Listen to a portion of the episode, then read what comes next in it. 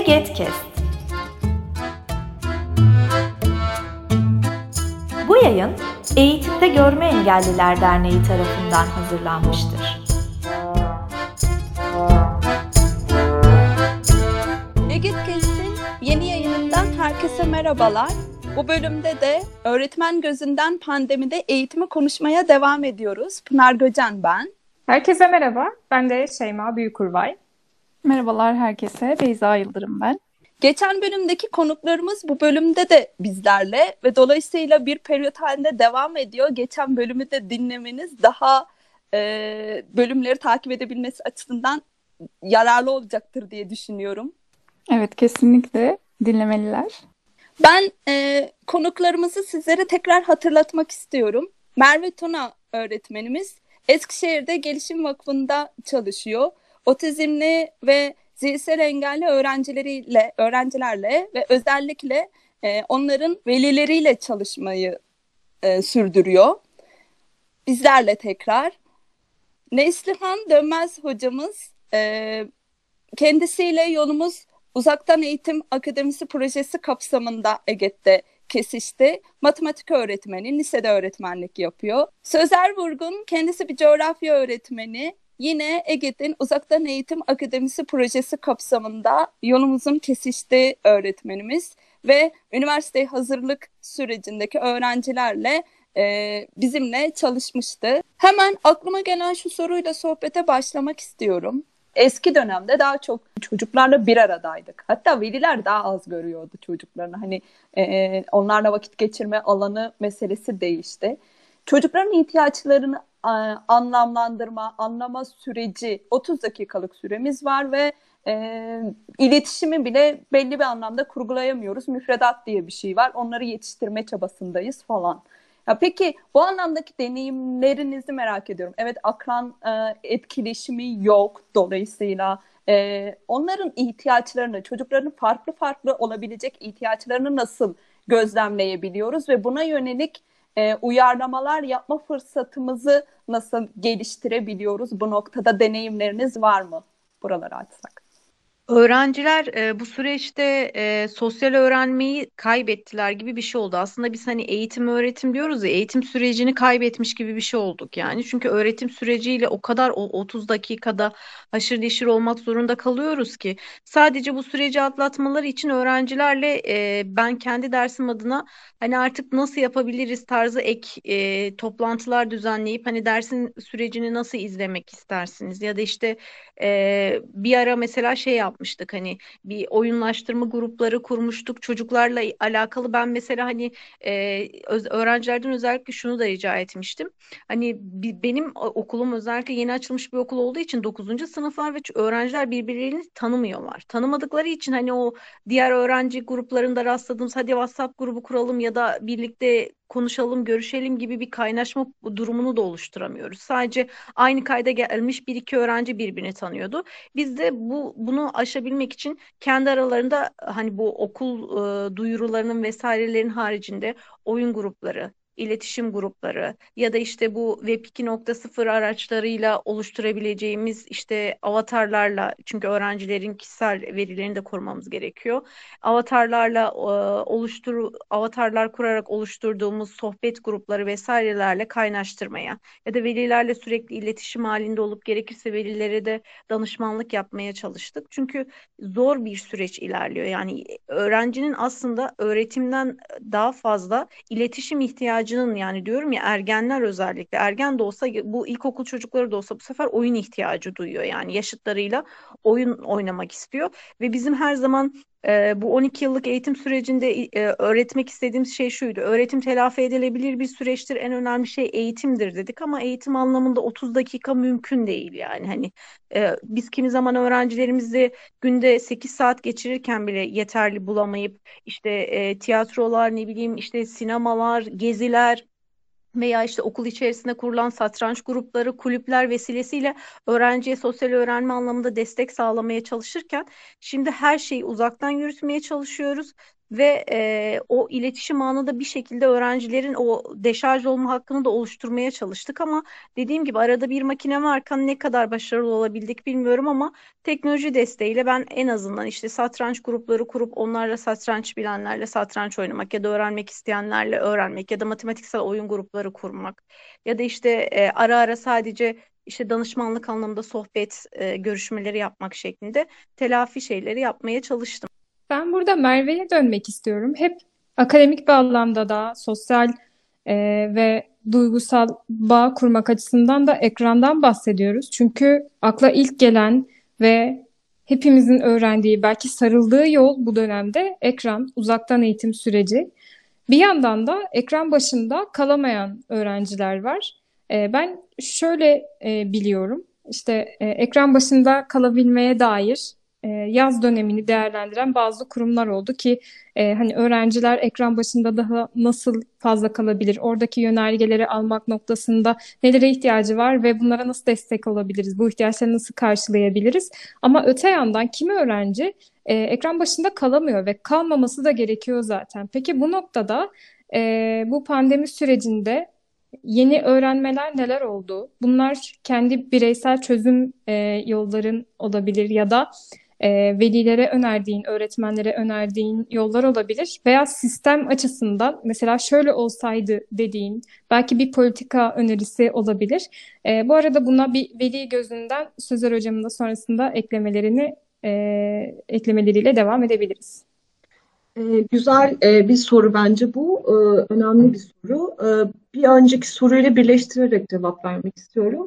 Ee, bu dönemde en yoğun gördüğümüz şeylerden bir tanesi özellikle benim gelişimsel yetersizlik alanıyla ilgili vurgum hep ve erken çocuklukla ilgili e, davranış bozuklukları ve yeme bozuklukları e, bu e, bağlamda ortaya çıktı. Çünkü zorla e, ekran başına oturamayan çocuklar sadece ebeveynleri işte bir sisteme, bir düzene oturtsun diye e, alışkanlık haline getirmeye çalışarak zorla oturttukları sırada çocuklar kendi duygusal ihtiyaçlarını yeterince ifade edemedikleri için ki keza bu e, gruptaki çocukların e, çoğunda e, kendini anlatma, ifade etme e, konusunda da zorluk yaşanmakta.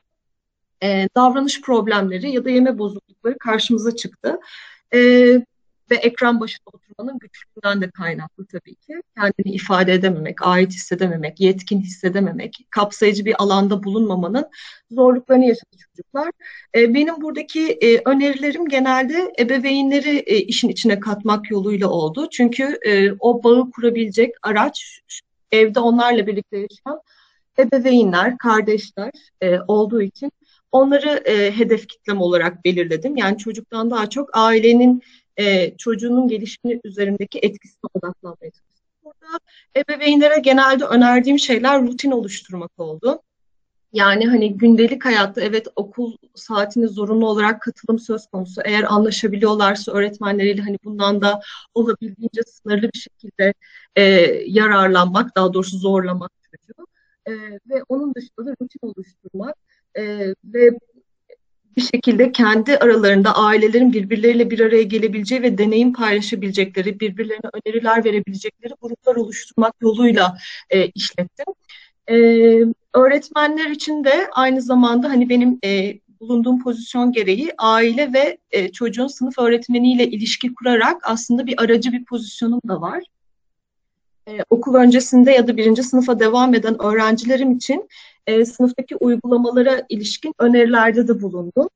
E, burada işte çocuğa daha önceden bilginin verilmesi, ailenin bu konuyu çalışması, sınıfta ya da online olarak katılımının arttırmasına yönelik küçük uyarlamalar e, konusunda önerilerde de bulundum. Ama temel hedefim tabii ki e, aileye odaklanmak oldu. Aileyi güçlendirmek ve o kurulması gereken bağı, o ihtiyacı aile tarafından e, sağlanmasını e, sağlamaktı. Bu da tabii ebeveynlerin yükünü oldukça arttırdı. E, bu ailelerin, ebeveynlerin yükü arttıkça da onlara destek grupları oluşturmaya çalıştım. Benim deneyimim bu şekilde. Bu kısımda yani şöyle söyleyebilirim. Öğrencinin bu ekran karşısında adapte olması ve buradaki süreci bu şekilde geçireceğini bilmesi ve buna göre hareket etmekle ilgili yani her yaş grubu için farklı bir durum söz konusu tabii ki. Yani bizim evdeki çocuklarımız ilkokul ve ortaokul seviyesinde oldukları için onların durumu daha farklıydı. Yani lisede bizim öğrencilerimiz için daha farklı bir süreç vardı. Nedir o? Mesela şu oldu. Hani bazı öğrenciler canlı derse giriyordu ama bazıları da işte internet yüzünden farklı kanallardaki dersleri de takip ettiklerini belirtiyorlardı başka dersler için. Ama çocukların özellikle küçük yaş gruplarındaki çocuklar için ne olabilirdi? İşte çocuklar biliyorsunuz bazen ekran karşısında saatlerce durabiliyor. Neden ekran karşısında saatlerce durabiliyor? Mesela bazı çizgi filmleri bir saat iki saat hiç ara vermesen hadi kalk bunun başından demesen kalkmayacak çocuk. Ya da işte bir Atari oyunu için ya da işte herhangi bir bilgisayar oyunu için bile saatlerce durabiliyor. Yani onu cezbediyor ve onu oraya çekiyor. Yani demek ki bazen de ekran karşısına çekebilecek yöntemler geliştirilebilirdi. Ben böyle düşündüm. Bazı dersler için çocuğa çekici gelen noktalar vardı. Ekran karşısında da olsa e, bazı derslerini, bazı öğretmenlerin daha böyle içten ve severek hani derse zorla giriyordu ama bakıyordum o yarım saatte yine de öğretmeni bir şekilde dinlemekle geçiriyordu. İşte oradaki fark neydi? Öğretmen biraz daha hani ekran karşısında çok da zor olsa bile hani öğrencinin o şekilde bile olsa o dersi sevmesi ve onu da biraz da öğretmenin sevmesi gibi yani kendisi açısından biraz fark yaratarak o ortam içinde öğrencinin o yarım saati daha güzel bir şekilde geçirmesi için çaba sarf ettiğini gördüm. Yani şöyle söyleyeyim size işte bazı konular var bizim coğrafya dersi içinde.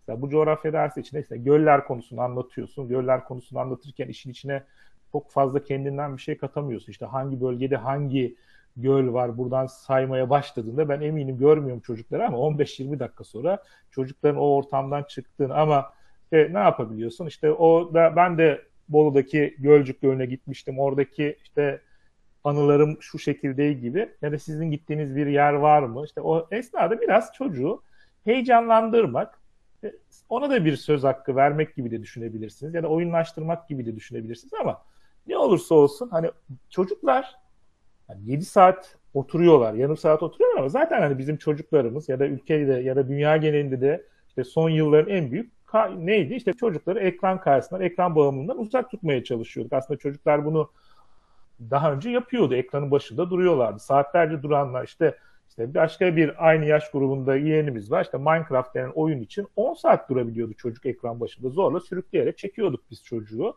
Şimdi aynı çocuk derste ne oluyor? Sıkılmaya başlıyor. Ne yapacağız? İşte o sıkılmasıyla ilgili daha az sıkılacağı yöntemler geliştirilebilirdi ama en başta da konuştuğumuz gibi hiçbirimiz buna hazır değildik ama kendimiz açısından bakıldığı zaman hani az da olsa fark yaratan arkadaşlarımız bu anlamda biraz daha öğrencisini ekran başına bağlayabildi. Tabii ki biz çocuklara çok öğüt verdik veliler olarak, onların aileleri, ebeveynleri olarak. Yani bu dersi dinlemesi gerektiğini, burasının bir okul gibi olduğunu, sanki okuldaymış gibi hissetmesini ama çok da çocuklar anlamında düşünüldüğü zaman yani her seferinde başarılı olduk mu olamadık.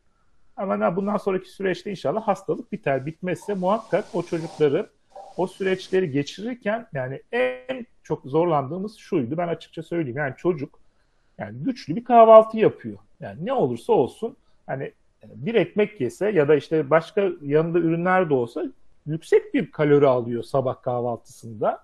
Yani eldeki imkanlar dahilinde ne olursa olsun yiyor çocuklar ve bu yedikleri çok kısa bir süre sonra enerjiye dönüşüyor ve sen o enerjiyi çocuğa üstten bastırarak omuzlarından o sandalyede tutmaya çalışıyorsun. E tabi olmuyor bu sefer. Hani zoraki olmaması için işte neler yapılabilir de daha az e, evin içinde de dışarı çıkmadıkları için çok fazla enerji kaybettiremiyorsun ama bu anlamda işte biraz daha oyunlar enerjiyi kaybettirecek aktivitelerle biraz daha o ekran karşısına geçtiğinde enerjisini atmış şekilde davran yani dersi dinlemesi sağlanabilirdi belki. Benim aklıma gelen şu an bunlar. Ben bir şey daha söylemek istedim. Yani bu aslında bu deneyimlerin hepsi çok kıymetli ve bir araya gelmesi de çok önemli. Ee, çok e, farklı deneyimler söz konusu ve e, yani önümüzdeki yıllarda yeni afetlere hazırlanmamız gerektiğiyle ilgili e, bir e, bilinç oluşmalı e, diye düşünüyorum.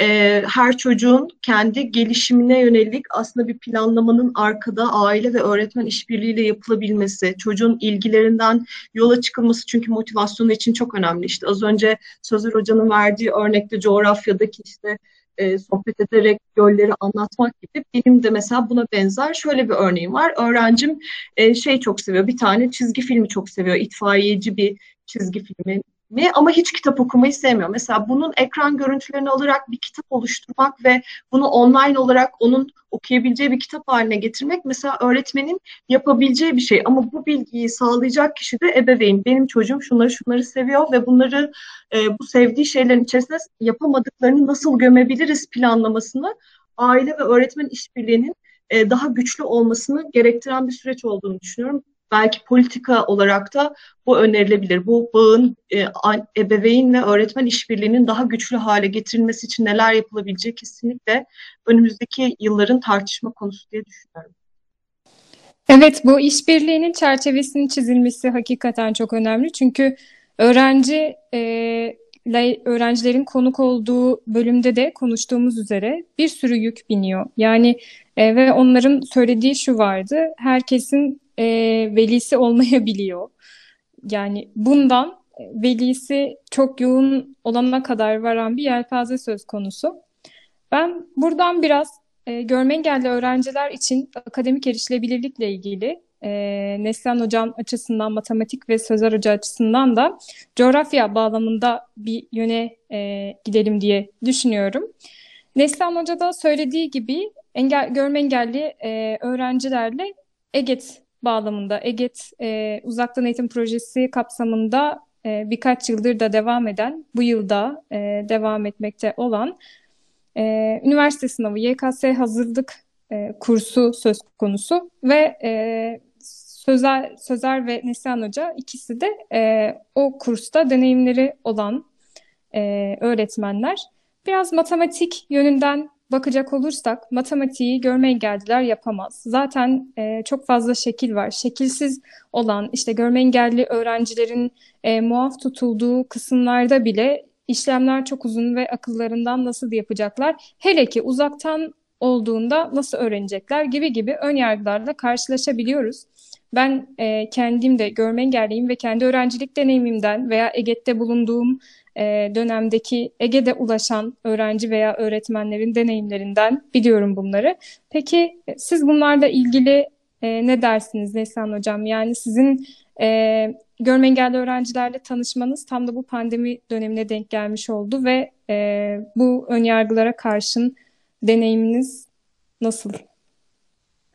Ben e, bu fırsatla benim önce kendi e, aşmam gereken sıkıntılar olduğunu da görmüş oldum. Yani hani e, bir görmeyen bir öğrenciye matematik gibi soyut bir şeyi ne kadar görselleştirebiliriz gibi bir problemle oldu. Ben mesela en basitinden ilk derste şey yaşadığımda bir afallamıştım mesela. Biz hani bölme sembolünde bir iki nokta bir de rasyonel ifade olarak bölüm çizgisi dediğimiz bir çizgi kullanıyorduk. Ve öğrenci şey demişti bana yani ilk derste hocam ikisi arasındaki fark hani tam olarak nasıl bir şekil ki gibi ya da bölüm çizgisiyle kastettiğiniz tam olarak nasıl bir çizgi ki gibi bir şey söylemişti. Ya ben bile hani böyle ilk okumalarımda vesairelerimde hani e, tekrar tekrar yani biraz açıkçası öğrencilerden nasıl görselleştirmem gerektiğini öğrendim ki bu anlamda da şunu gördüm. Dedim ki yani aslında mesleki yeterlilik olarak 4 yıl eğitim alıyoruz ama bizim aslında görmezden geldiğimiz e, bir kitle var ve o kitleye yönelik doğru eğitimleri öğretmen anlamında da almadığımızı da fark etme fırsatım oldu. Hani öğrenciler bana mesleki anlamda gelişim de sağladılar ve duygusal anlamda da büyük bir tatmin sağladılar açıkçası. Çünkü ben şöyle bir durum var. Matematikteki her zaman yani matematik içinde veya diğer dersler içinde en büyük engel genelde isteksiz olmaktır. Yani istekli bir kitleyle çalışmak benim için müthiş bir tatmin ve duygusal olarak da kendimi iyi, iyi hissettiğim saatlerde. Ben öğrencileri de söyledim yani hani evet engelleri var ee, ama buna rağmen birçok öğrencinin göstermediği çabaları ve istekleri var. Ama o görselleştirme çabası matematik genel olarak zaten soyut bir ders. Yani öğrencileri gören öğrenciye de biz görselleştirme açısından problem yaşıyoruz. Ee, ama hiç görmemiş bir öğrenciye e, bir şeyleri açıklamak daha da güçtü. Ama hani e, şöyle de bir artısı var. Lise matematiğinin birçoğunun soyut olması zaten görselleştirme e, olayından kopuk olması da e, bir yandan da avantaj sağlıyor branş anlamında. Ve ben hani biz öğrencilere genelde şunu söyleriz yani matematik bir yerden sonra zihinden e, soru çözerek ilerlemesi gereken bir ders ve görme engelli öğrencilerim birçok öğrenciye göre bu alanda büyük bir avantaj. Ya ben bu avantajları saydığımda öğrencilerim afallamıştı. Ya ben demiştim ki yani görme engelli öğrenciler olarak aslında birçok öğrenciye göre siz diğerlerine göre aslında önde başlıyorsunuz. Çünkü biz öğrencileri yıllarca aslında ortaokuldan sonra çünkü ortaokula kadar hep kalem kağıtla, çubuklarla vesairelerle öğrettiğimiz dersi biz lisede zihinden yapmayı öğretmeye çalışıyoruz çocuklara. Ama görme engelli öğrenci zaten e, bir şeyleri zihinden çözme meyilli hale yet gelip yetiştirildiği için o yönden aslında bana sorarsanız işlemsel ma e, mantık olarak önde başladıklarına inanıyorum. Öğrenciye görselleştirilme kısmı da büyük bir engel. Yani bazen öğrencilerin bana mesela dinledikleri soruyu atıyorlar. Matematikte bir şeyi okumak çok farklıdır yani. Okuyanın gerçekten doğru okuması gerekiyor. Yani pay kısmındaki ifadeyi payda da söylediği anda sorunun çözümü bambaşkadır. Yani çocukların aslında görme engelinden öte sistemin e, onlara koydukları engeller daha fazla. Yani mesela bir sınava girdikleri zaman ben her zaman şuna inanıyorum. Görme engelli öğrenciye e, sayısal dersleri sayısal branştaki bir öğretmenin okuması gerektiğine inanıyorum yani. Bu tarz anlamda bir engelleri de var ya da öğrencilerin zaten e, ulaşabildikleri kaynak da çok az. Evet şimdi YouTube'da vesairede kitap okuma anlamında ses kayıtları vesaireler bulabiliyorlar ve ben mesela onlarla birlikte araştırdığımda şunu gördüm. Biz öğrencilerimize soru okutacak, soru okutmanın yanında soruyu doğru okuyacak öğrenci bulmakta da zorlanıyoruz. Yani evet bazen heyecanlı ve yardımsever olmak isteyen kişilerle karşılaşıyoruz çalışıyoruz ama matematik bilgisine sahip olmamış bir kişi okuduğu zaman soruyu yanlış da okuyor ya da öğrencilerin zihninde canlanamayacak şekilde okuyor. Bazen öğrenciler ses kaydı gönderiyorlar bana. Hocam biz bundan hiçbir şey anlamadık diyorlar. Hakikaten ben de anlamıyorum. Çünkü matematik dilini doğru kullanmak da önemli. Yani bizim öğrencilere sunduğumuz kaynaklarla o engeli biz oluşturuyoruz öğrencilerimize. Evet onların bir engeli var. Yüz yüze eğitimde görselleştirerek el, en azından görselleştirebildiğimiz şeyleri el teması kurdurarak öğrencileri fırsat yaratabilirdik. Ee, bunu e, elinizden onların elinden alınmış oldu evet pandemi nedeniyle ama daha öncesinde bizim koymuş olduğumuz engeller de var öğrencilerimizin önüne. Yani şu an sınavda en büyük öğrencilerimle konuştuğumda yaşadıkları sıkıntı hocam soruyu okurken öğren öğretmeni ben nasıl yönlendireceğim şeklinde söylüyorlar. Yani hani e, ben, ben öğrenciyi kendi sınava girdiği zaman öğretmen işte şu çizginin yukarısını savacağım şurayı pay şeklinde oku şu çizgini ya bunu öğrencinin mi yapması gerekiyor? Sistem en azından soruyu doğru okuyacak ya da e, do, doğru okunmuş kaynakları e, bu tarz imkanları zaten kısıtlı olan ve bir engelle başlamış öğrencilerin yolunu açması gerekiyor. Kendi branşım anlamında belki bu tarz bir politika yürütülüp öğrencilere doğru kaynak yani engellerin üstüne engel koymak gibi. Karşımızda gerçekten istekli bir kitle var. Ben ders işlerken onu görüyorum. Bir şeyler yapmaya çalışıyorlar. Evet bir engelleri var ama hani bu engele biz yardımcı olmak yerine bu engelin üstüne engel koymuşuz. Onu o anlamda çok büyük bir sıkıntı var ama onun haricinde ben gerçekten çok keyifli ders işliyorum. Bazen bir sınıfta soru sorduğum zaman onlar kalem kağıt kullanarak çözsün diye beklediğim bir takım basit mesela TYT matematiğindeki soruları zihinden cevaplayıp hızlı bir şekilde ilerleyebiliyorlar. Bu yönde de bir avantaj var. Yani en büyük engel aslında eğitimin önünde ön yargıdır. O ön yargı olmadığı zaman ve biz bu engeli evet bu öğrencilerin bir engeli var. işleri daha zor ama onların işini daha zorlaştırmayacak.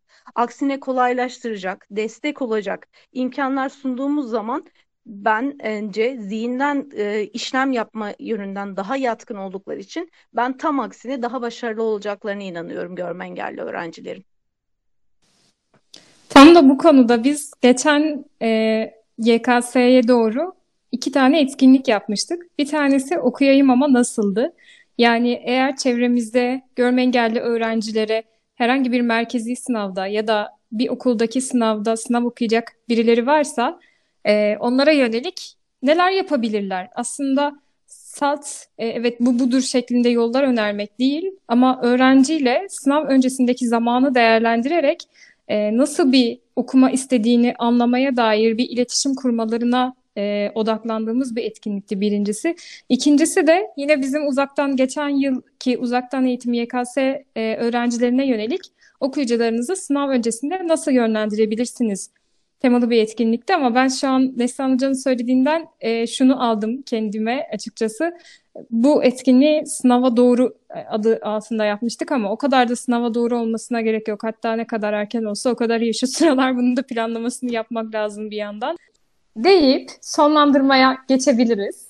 Ve iki bölümde bitmemiş gibi gözüküyor. Gerçekten o kadar güzel deneyimler ki bunları e, dinlemek ve paylaşmak çok keyifli. Ben herkese katılımı için çok teşekkür ediyorum ve görüşmek üzere. Görüşmek üzere, hoşçakalın. Görüşmek dileğiyle hoşçakalın. Bu yayın Eğitimde Görme Engelliler Derneği tarafından hazırlanmıştır.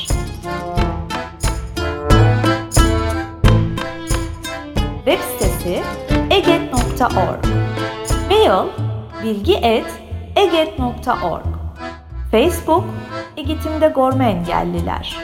Twitter et Eget İletisim. Instagram Eğitimde Görme Engelliler